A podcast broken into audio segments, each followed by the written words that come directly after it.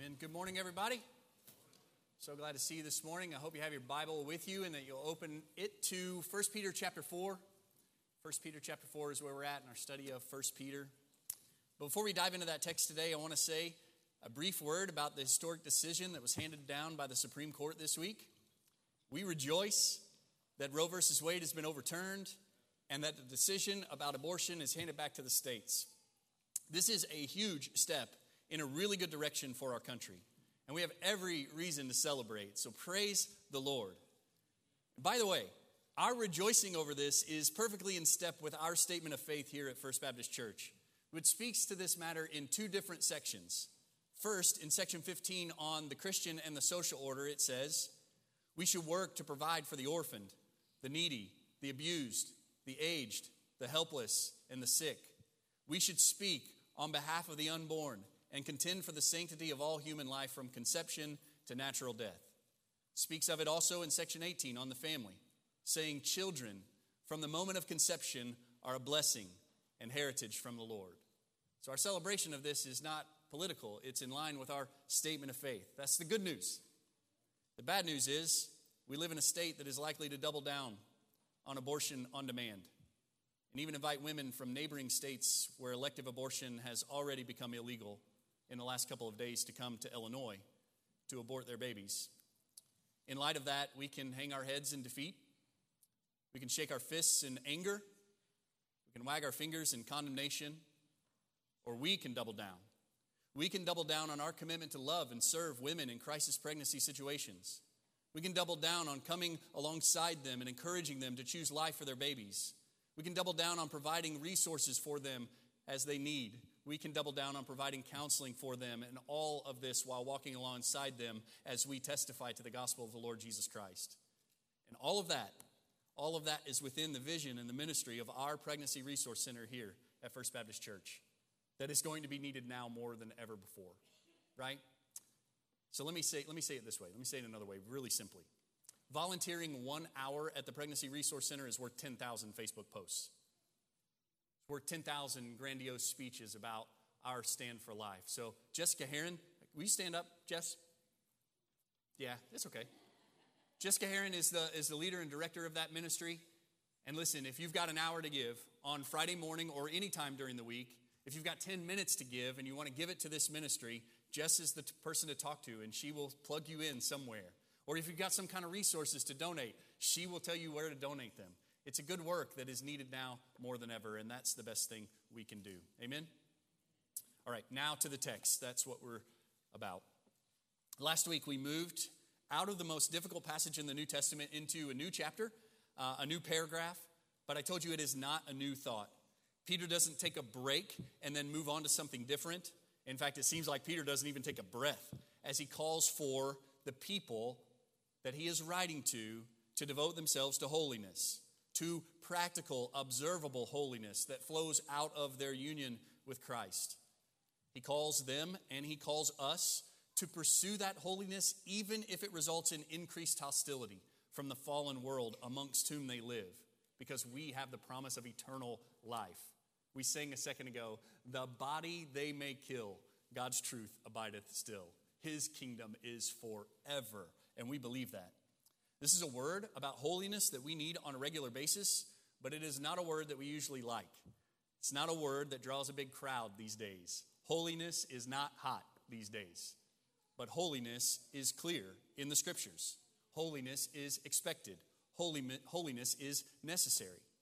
The singular imperative in the text last week was to arm yourselves. It was this militant, military language, arm yourselves. And we said, arm yourselves with what? What is the weapon that we are to arm ourselves with? It is the attitude of Christ. It is the mindset of Christ that is seen in a dedication to holy living, that is displayed in commitment to fight sin and submission to the Father's will. We see that in Jesus all the way through. We also see the attitude of endurance through persecution with joy because of eternal vindication. That mindset of Christ is what we need to arm ourselves with. How do we get that?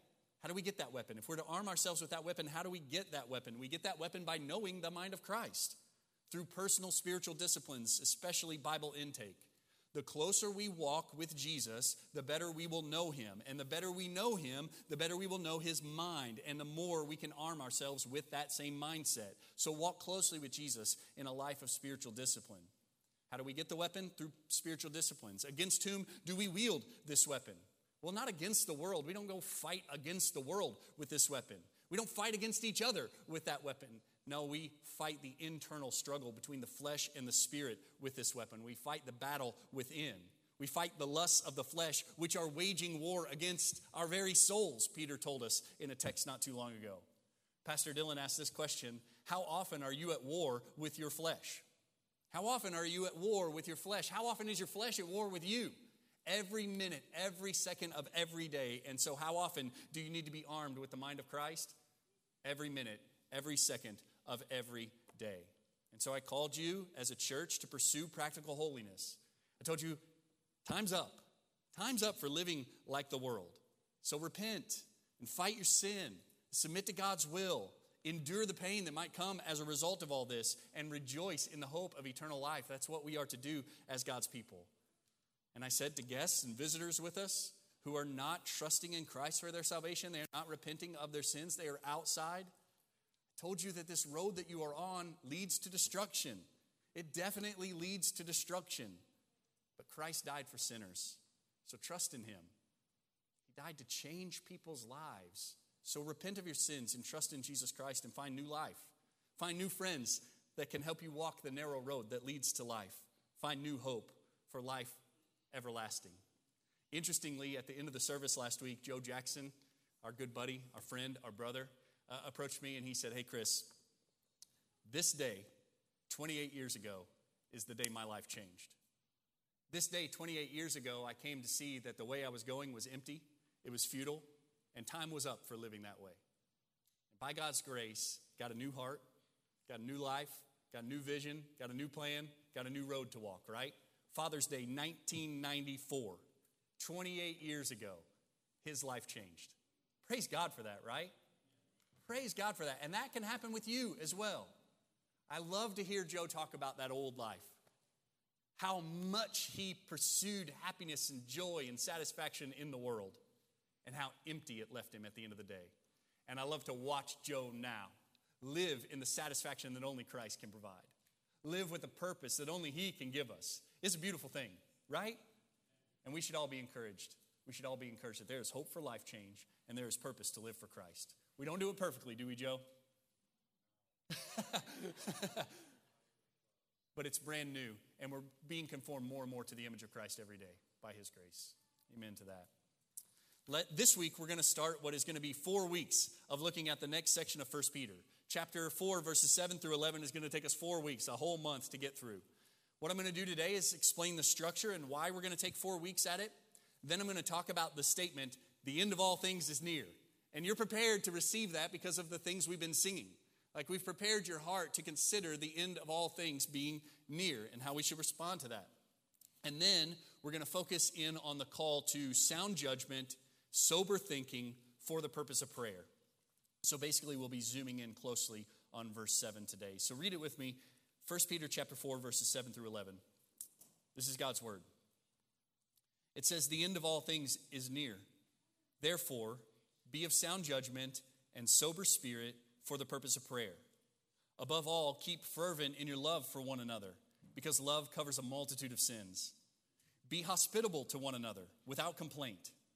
As each one has received a special gift, employ it in serving one another as good stewards of the manifold grace of God.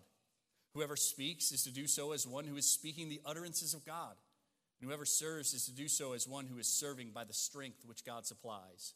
So that in all things God may be glorified through the Lord Jesus Christ, to whom belongs the glory and dominion forever and ever. Amen. Let's pray together. Oh, Father in heaven, give us a sense of urgency. Give us a sense of expectation in light of the nearness of the end. And call us into clear and sober thinking that marks our prayers. We're super thankful today for the privilege of prayer. And we ask that you would grow us in the practice of it. Make us people who pray in our closets by ourselves alone and in our gatherings together in this place. Lord, we all need growth in this area, and we trust that you can provide it. We ask that you would provide it. And we pray all this in Jesus' name. Amen. All right, let's spend a little bit of time talking about the structure of 1 Peter chapter 4, verse 7 through 11. I tried to indicate the different parts by using colors, and I think Doug can put the text on the screen with these different colors, and I hope that this will help you some as we talk through it. Basically, we see three things happening in this text. First, we see this basis. We see the basis of the calls to action when he says, the end is near. The end is near is the basis of everything he's going to say. Then we see four calls to action. We see a call to pray, we see a call to love, we see a call to hospitality, and we see a call to service. And then at the end, we see the purpose of all of this, namely that God would be glorified through Jesus Christ, to whom belongs glory and dominion forever and ever. So we see this basis, and we must understand this. This indicative statement of fact, the end of all things is near. And therefore, Peter's going to call us to four types of action. He's going to give us four imperatives that we should obey in light of the nearness of the end. And then he's going to show us the purpose, the divine purpose of all of this, which we will spend more time on that last bit this weekend. So if the colors didn't help, maybe this kind of structure will help with the bullet points. So we see that basis, the end of all things is near, be of sound judgment, keep fervent in your love, be hospitable, employ it in serving. And then we come back to all of this being so that in all things God will be glorified. So basically, instead of trying to give you all of that in one shot, what I'm going to do today is say, the end of all things is near. Therefore, be of sound judgment, sober in spirit, for the purpose of prayer, so that in all things God may be glorified through Jesus Christ. Next week, guess what I'm going to do? I'm going to say the end of all things is near. Therefore, above all, keep fervent in your love, so that in all things God will be glorified. The week after that, guess what I'm going to do? I'm going to say the end of all things is near. Therefore, be hospitable to one another without grumbling. You're going to love that part. So that God will be glorified. So you get it? That's the way we're going to proceed. But I want you to receive it all in one shot. All right, I wish you would stay for 3 or 4 hours and we just tackle all of this today. But I know better. And so we're going to break it up like this. But over so this is part one of four that we're going to look at today. Fair enough? You understand the structure? Good. That's going to be our approach for the next few weeks. Let's talk first today about this business of the end of all things. The first part of verse 7 says, the end of all things is near, therefore. There are basically three ways scholars interpret Peter's reference to the end of all things in this text. And I want us to talk about all three of them, although I argue for the first one. Some, number one, argue that Peter is referring to the return of Christ and the resurrection of the dead, that he is referring to the end of all things, which is sometimes referred to as eschatology, the study of last things. So some people say that Peter is making a reference to the return of Christ, the resurrection of the dead, the final judgment, the end of all things. And I tend to think that that's what Peter means by this. I tend to think that's what he's talking about. John Piper drew out a very helpful image for us to understand what's going on here. And I want to show you that on the screen. Well, I got a little distorted in the translation. That's okay. This will work. Piper drew this out like as he was talking. He does this thing called Look at the Book, where he's like John Madden, if you're a football fan, where John Madden will take a play that's on the screen and then he'll take this little pencil and draw all over it. Piper does that with the Bible and it's brilliant. But I tried to clean it up a little bit so I could show it to you, because the argument basically is from the New Testament that there is a basic two ages approach in the New Testament. Now, if we were going to zoom in with a microscope, we would divide a lot more little parts in this. But if we're going to zoom out a little bit and think about all of history, all of time and eternity, we would say there are basically two ages. There is this age and the age to come. That's probably backwards, right? On the screen. There's this age and the age to come. And we see that spoken of in the scriptures consistently. We see it in Matthew chapter 12. Doug, I should have told you that we're going to have to go like back and forth to that image a bunch of times. Matthew chapter 12, Jesus says, whoever speaks a word against the Son of Man, it will be forgiven him. But whoever speaks against the Holy Spirit, it shall not be forgiven him, either in this age or the age to come. All right, and I'm just showing you a couple of instances where we see that kind of language throughout the New Testament. There is this age and the age to come. We see it also from Paul in Ephesians chapter 1, where he says, far above all rule and authority and power and dominion and every name that is named, not only in this age, but also in the age to come. All right, so let's establish that there is a general two ages approach in the New Testament. There is this age and there is the age to come, right? And when we talk about this, we would talk about the futureness of the age to come. Sometimes we talk about the age to come as the kingdom of God, right? The age to come is yet to come, and so we talk about it in the future tense. It is coming in its fullness. It is coming in its culmination at the return of Christ. And we have a longing and an expectation for that day, right? That's part of what we sing about. That's part of what we sing about. When he returns or calls me home, here in the love of Christ I stand. Here in the power of Christ I stand, right? We long for the day of Christ's return. Do you feel the world is broken? We do. Do you wish that you could see it all made new? We do. Is a new creation coming? It is.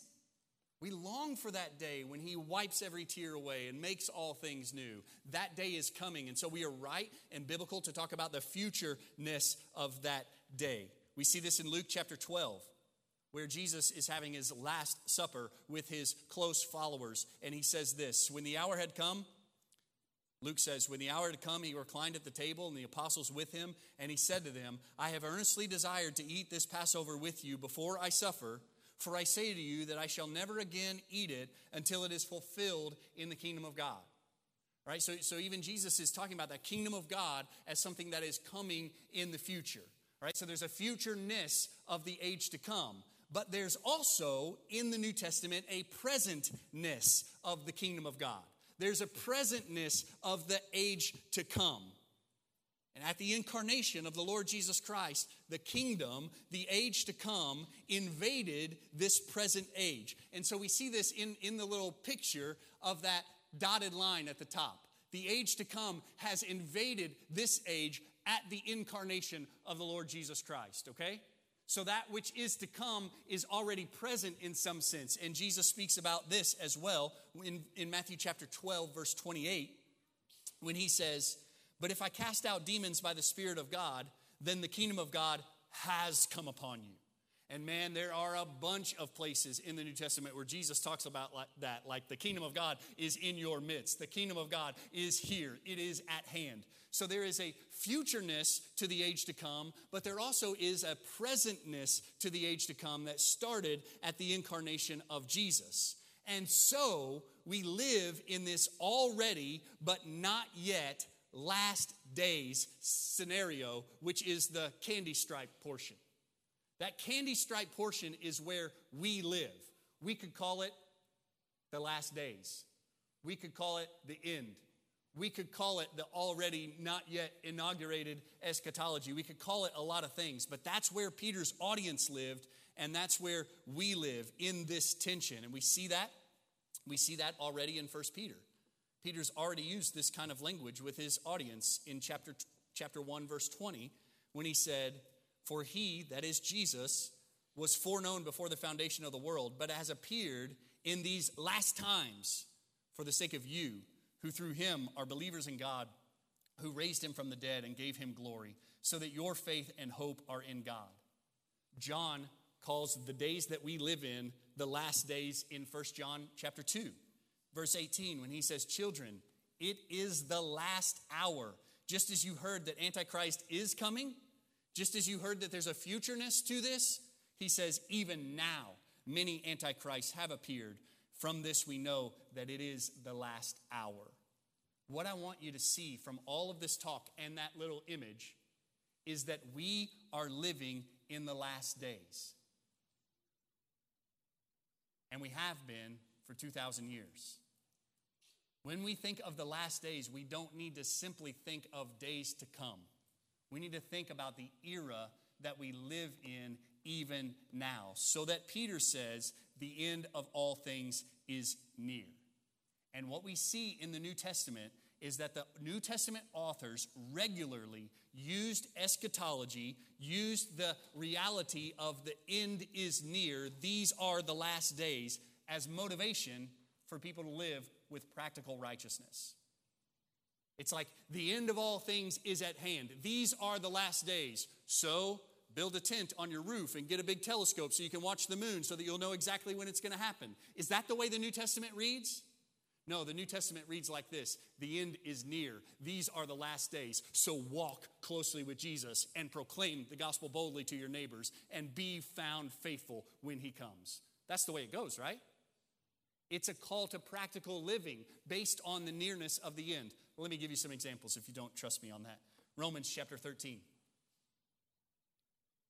Again, New Testament authors regularly using eschatology as a motivation for practical righteousness. Romans 13:11 says, "Do this, knowing the time, that it is already the hour for you to awaken from sleep.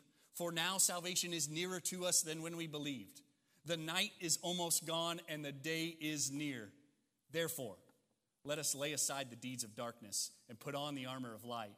Let us behave properly as in the day, not in carousing and drunkenness, not in sexual promiscuity and sensuality, not in strife and jealousy, but put on the Lord Jesus Christ and make no provision for the flesh in regards to its lusts." Is that not exactly what we're seeing in 1 Peter from last week? He was like, the time already is sufficient for you to have lived like the Gentiles in drunkenness and carousing and all of these things. That time is up. Now it's time to live in the light. And that's the transition that Peter is making in our text today. What's it look like to live in the light? In light of the nearness of the end, how should we live? We should live with Christ-likeness. We should live with righteousness. We should live with holiness.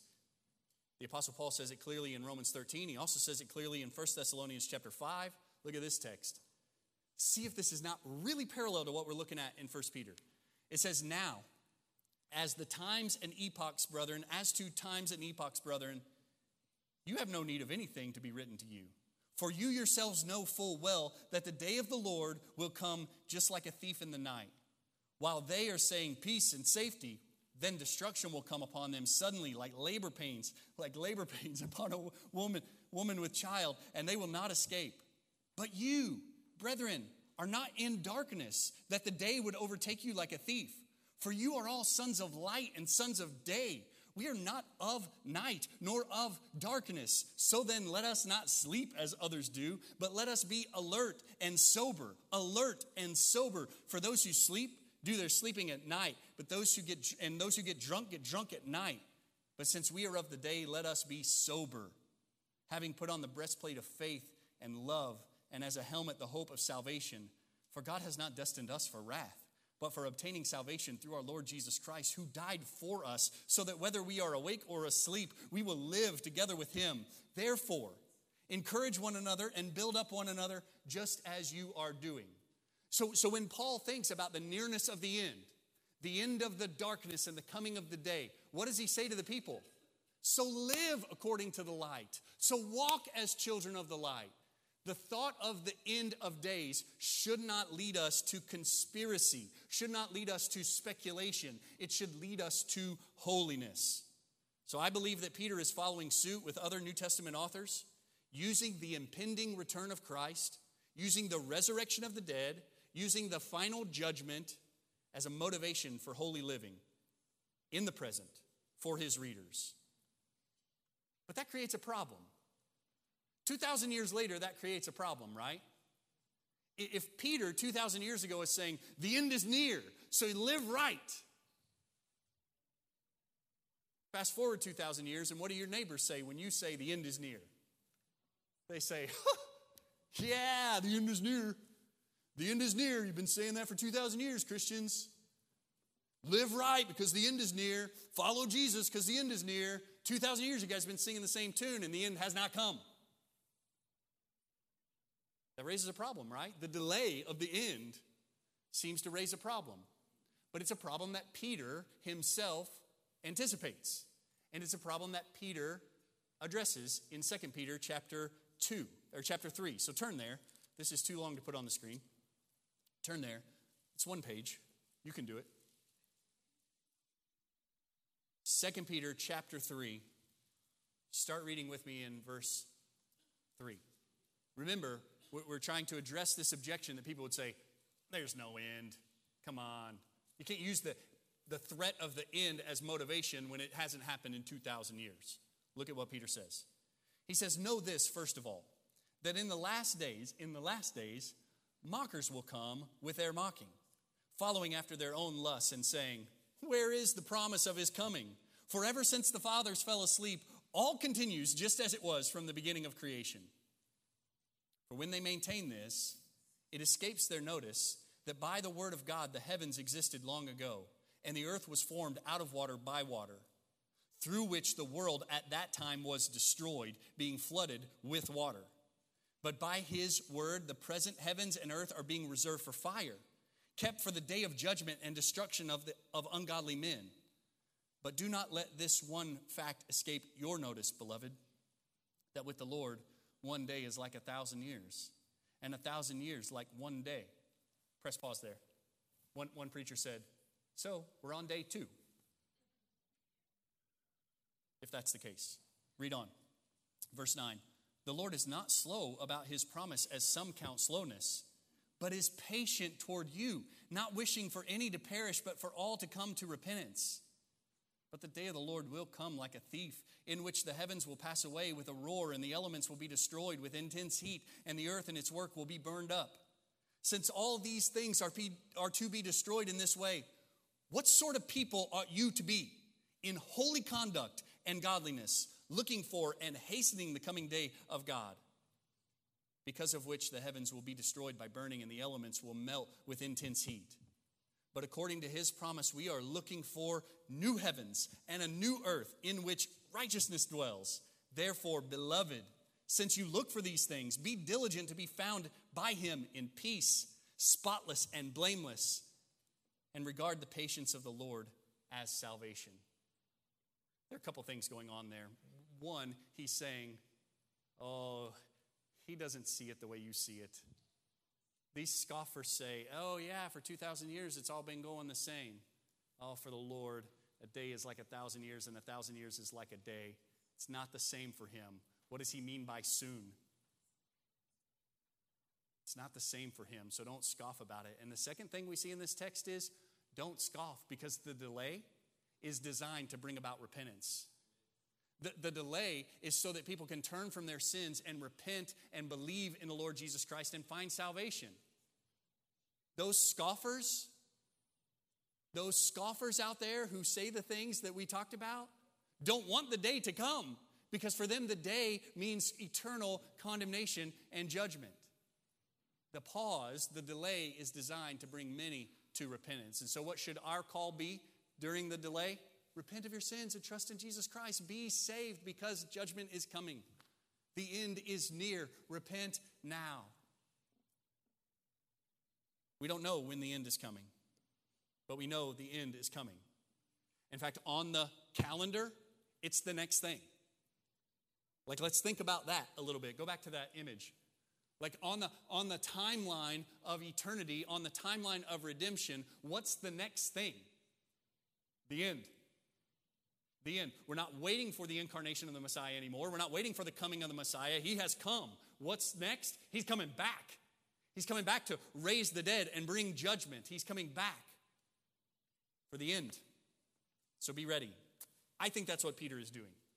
I think he is using the return of Christ, the resurrection of the dead, the final judgment, as motivation for his people to live with practical holiness. There are some people, though, that say, no, that's not what's going on. Peter's not talking about the end like that. He's talking about a cataclysmic event in history that would change the world entirely, that would cause so much social disruption that it would be like the end.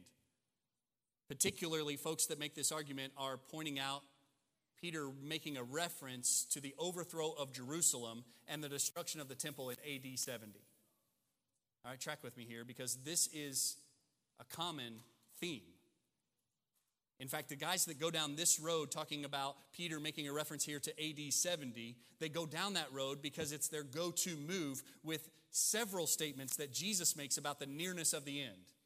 Like, Jesus talks about things being fulfilled in the lives of his listeners, Like, this generation will not pass away until these things come to pass. And so they go immediately to AD 70 and the overthrow of Jerusalem and the destruction of the temple to say that's what that's referring to. That's like the first fulfillment of that kind of stuff. And so they import that understanding to this and say the end is near, because for Peter's audience, that is really just around the corner. They don't know it yet, but God knows it. And so through Peter, he's saying the end is near. There's this cataclysmic event that's going to happen in history that is going to be like the end of the world. It's going to be the breakup of all social norms that they're familiar with. I don't think that's what he's doing. I find that position weak, particularly because Peter's audience is not in Jerusalem. Peter's audience is scattered all over Asia Minor. And most of Peter's audience here in 1 Peter, they're not Jewish in their background. They're Gentile in their background. And so for them, the destruction of Jerusalem and the downfall of the temple is not going to be like the end of the world for them. But there's a school that says that. The school that talks about some historical event that is so socially destructive that it feels like the end of the world. If that's the case, it's near. So live. Live with faithfulness. Live with holiness. Thirdly, some people argue that he's referring to the impending death of his readers. The end is near. You're going to die. They say that's basically what he's talking about here. They're going to die either by natural causes, according to the course of all humans, or they're going to die by the impending persecutions that we know are just around the corner for them historically. No doubt Peter is aware of the growing hostility of the surrounding world toward his audience. And those persecutions are going to intensify quickly. And many in his audience are going to die as martyrs. He's already mentioned that some of them have died in the last few weeks' text. Brothers and sisters, there's some validity to this approach. Because even if you want to convince yourself that the end, when it comes to the return of Christ, is far off, the end for you is near. The end of your life is near. You don't know when it's going to happen, but it is near. The end is coming for all of us, whether it's in the form of Christ's return or our own death. And the author of Hebrews says in chapter 9, verse 27, "And inasmuch as it is appointed for man once to die, after this comes the judgment." That sounds like the end. So there's a nearness. Whether we're talking about the return of Christ, whether we're talking about a cataclysmic event in history, or whether we're talking about your own death, the end is near. As I said, the first option is most likely, but all three land you essentially in the same place practically. Friends, time is limited. The end is coming. This is not the time to walk aimlessly. This is not the time to play games. This is the time for godliness. This is the time for usefulness. This is the time for expectation. This is not the time for speculation. This is not the time for stargazing. This is not the time for theorizing. This is not the time for laziness. This is the time for serious discipleship, serious commitment to follow the Lord Jesus Christ. Tom Schreiner says it like this. This is so good.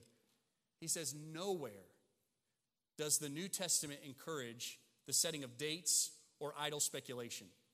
Eschatology is invariably used to encourage believers to live in a godly way." He goes on and says, "The imminence of the end should function as a stimulus to action in this world. The knowledge that believers are sojourners and exiles whose time is short should galvanize them to make their lives count now." And as I was studying this and reading this, I'm like, I don't say that enough in my preaching. Preachers used to say this a lot. In fact, it became a cliche. A cliche that we portray in movies and in cartoons where there's some guy with a sandwich board, is that what it's called? Standing on the corner, it says the end is near. And we call them crazy. We call them lunatics. But the reality is, that's true. That should be a facet of our preaching. Friends, the end is near. Brothers and sisters in Christ, the end is near. So what kind of people ought you to be? People who are not ashamed when the Lord returns. People who are not ashamed when they go to die. Friends, neighbors, the end is near and judgment is coming. Repent and believe in the Lord Jesus Christ and be saved. He's the only hope. We need to recover this part of our preaching. Use it like Peter does. as a motivation for action, for the believers to endure with faithfulness and to proclaim the gospel, and for unbelievers to repent of their sins and trust in Christ. The end is near. And he says in 1 Peter chapter 4, verse 7, the end is near. Therefore. That word therefore connects this indicative, this statement of fact, the end of all things is near, with the calls to action that follow, all four of them. All four of them are based in that indicative statement. The end is near. Therefore, be sober, be alert in prayer. Love fervently, show hospitality, and exercise your gifts, because the end of all things is near. So let's talk about this call to clear-minded prayer. In chapter 4, verse 7, he says, the end of all things is near. Therefore, be of sound judgment and sober spirit for the purpose of prayer. There are two imperatives here, actually. Two related imperatives. He calls the people to be of sound judgment and be of sober spirit. And some people try to take those two imperatives and highlight their differences. They say, what's the difference between being of sound judgment and being of sober spirit? But it is much better to take them together and see their sameness and not their differences, for the purpose of emphasis. Be of sound judgment and be sober. We've already seen this language of sound judgment, self-control, it's translated in some translations in 1 Peter already. Look at it in chapter 1, verse 13. Peter says, fully set your hope on the grace to be brought to you when Jesus Christ is revealed, by making your mind ready for action and being self-controlled. You may remember this because I explained that the make your mind ready for action is gird up the loins of your mind. Do you remember that? And be ready to lean in and think hard. You're ready for action in your brain. And part of that is being self-controlled, in control of your faculties. NIV says, be alert. CSB says, be alert. The end of all things is near, so be alert. Be self-controlled. Be sound in your judgment. And he also says, be sober. I don't know why New American Standard inserts spirit there. Be of sober spirit. That's not in the original language. It's not super helpful. What we see here is be sober. And that sharply contrasts with the drunkenness and debauchery that we saw last week, right? Sharply contrasts with the way the Gentiles live. Time's up for that. Time's up for being drunk and out of your mind. It's time to be sober, to think rightly, to have all of your faculties in play. Again, this has to do with clear thinking. Peter is calling the people to get their minds in the right place. Well, that sounds a lot like last week, doesn't it? Arm yourselves with what? The same mindset as Christ. Arm yourselves in the fight against the flesh with the mindset of Christ. Well, here again, he's talking about the importance of your mind. Be of sound judgment. Be sober. Think clearly. Brothers and sisters, we need that. One scholar referred to this as a call to eschatological clear-headedness. That's a mouthful. Eschatological clear-headedness. That's not the way we usually lean. When we talk about eschatology, when we talk about last things, when we talk about the end of days, we usually go the opposite direction of clear-headedness, right? We go into all kinds of speculations about numbers and moons and stars and all these beasts and animals and helicopters and all these things, and it's anything but clear. But Peter is saying, it's near, so think clearly. It's near, so sober up and think rightly. We need this call to clear-headedness.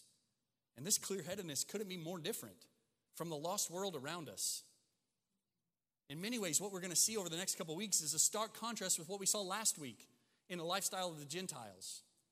Remember, that's a reference to unbelievers.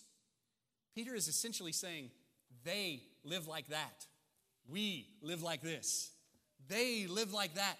You live differently, because the end is near.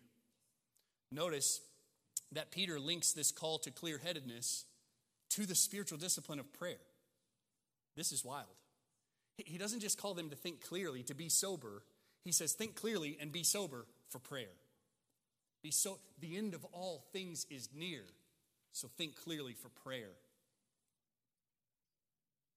We need to know that the end is near. We need to think clearly about that for the purpose of prayers. NIV says, so that you may pray. Expository commentary really convict me here. It says, let me put it this way. The mark of a Christian at the end of the age is a person on his or her knees in prayer.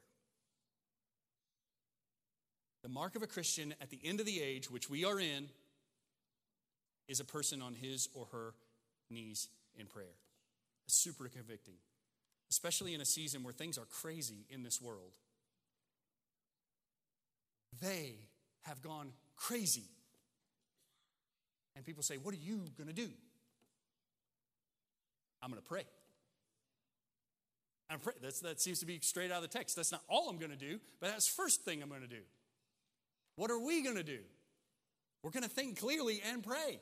We're going to think clearly so that we can pray. At our Wednesday night prayer meeting this week, I asked two questions that would help us wade through this passage in 1 Peter. Wednesday night prayer meeting, by the way, is great. And most of you are missing it. It is a blessing to come together in the middle of the week, to see each other, to sing together, to hear from the word, and to unite our hearts in prayer. It is a really good thing. I asked the group, and it's a small group, I said, how should we pray if the end of all things is near? What should be the quality of our praying if we know the end is near? And they said this, if the end is near, we should pray with urgency. They said we should pray with rejoicing because the end is near and he is coming for us. For us, there is rejoicing because the end is near. That should mark our prayers, rejoicing. They said we should pray continually. We should devote ourselves to prayer. They said we should pray with discipline. They said we should pray with seriousness and sobriety, with focus and intentionality. We should pray with expectation. We should pray with intensity. And then one guy said, and we should pray with some sorrow. We should pray with some sorrow because so many people don't know him. We should pray with some sorrow because we have friends and family who will stand condemned if nothing changes. When the end comes, they will be condemned if nothing changes. So there should be a sense of sorrow in our hearts as we pray. The nearness of the end should affect how we pray. And the second question I ask is, if the end is near, for what should we pray? What should we pray for if the end is near?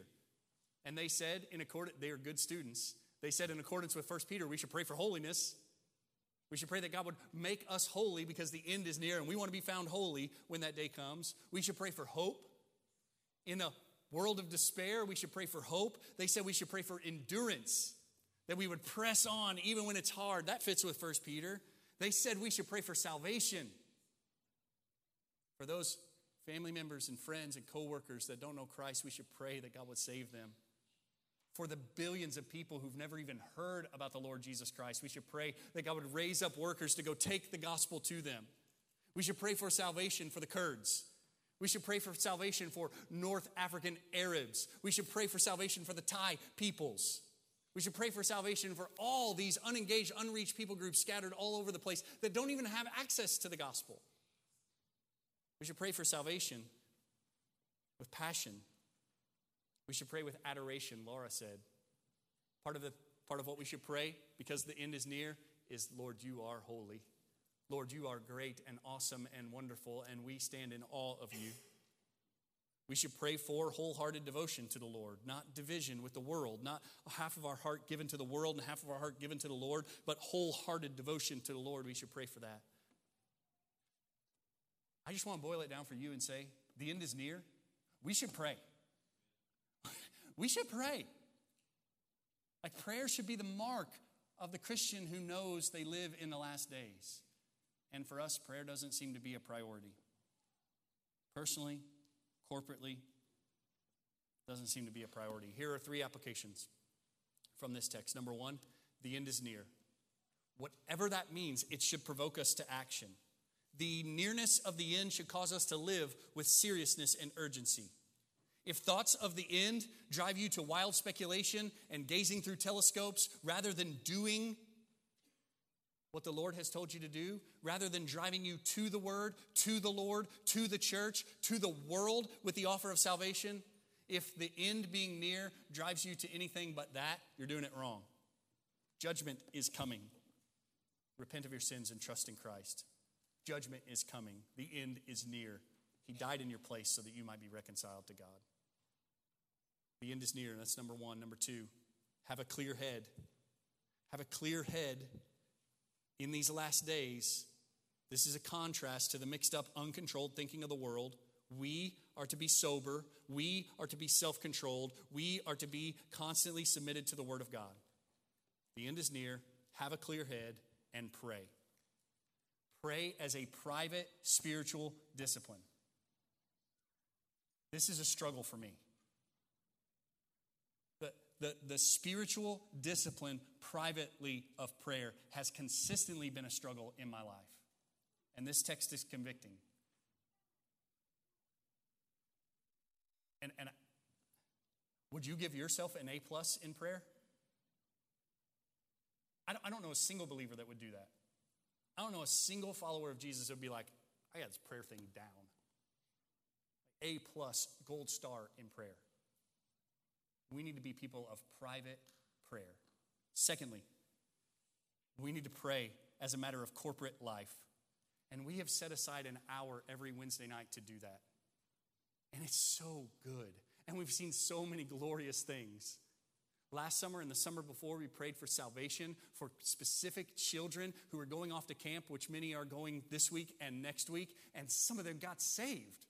Like that, the Lord answered that prayer. We have prayed recently for a visa for Caleb to be able to stay in Thailand in the long term and not have to keep coming back and forth, and he has answered that prayer. Like this week, he has answered that prayer. And it's a joy and a privilege to be in on that. And I want you to be in on it. I want you to see that happen. I want you to enjoy even the times where he doesn't answer those prayers immediately. And we wait, and we wait, and we wait, and we trust him. Let's pray. As a matter of personal spiritual discipline and as a matter of our corporate life here, let us be a people of prayer. We can all stand to grow in this. We must. We must. Let's stand together and pray.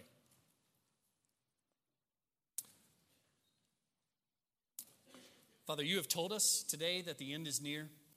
We believe that. We want to believe that more. We want to see that more clearly. And we want to respond to it properly, not with speculation, but with application, with discipline, with godliness, with evangelism, with growth, and with prayer. God, we want to be a praying people. Grow us in our personal prayer lives, in our private prayer lives. Grow us in that. And grow us in our corporate prayer life. Thank you for all the encouraging things we have seen along the way. And use those encouragements to propel us forward. We ask this by your grace. We are so thankful for the privilege of prayer. We recognize that it's not something we deserve. We do not deserve to have the ear of the King of the universe. We do not deserve to be able to come into the presence of the God of all gods, the King of all kings, the Lord of all lords. And yet you not only allow us, you invite us in. You have made the way for us to come into your presence, not with terror, but with confidence and boldness as unto our Father. You are our Father because you have adopted us into your family by grace through faith in Christ. Father, thank you for the great privilege of prayer to know that we have your ear, the one who has all the power, the one who has all the authority, the one who sits on the throne and is in control. We have your ear in prayer. Remind us of that great privilege and help us to avail ourselves of it all the time with urgency and with discipline and with focus and with expectation, with intensity. Lord, make us holy. Lord, give us hope. Lord, grant us endurance and patience. Lord, give us strength and wholehearted devotion to you. And Lord, save. Save our lost friends and neighbors. Save the lost people groups of the planet. Save the Kurds. Save North African Arabs. Save Thai peoples. Save them by your grace, for your glory. We pray this all in Christ's name.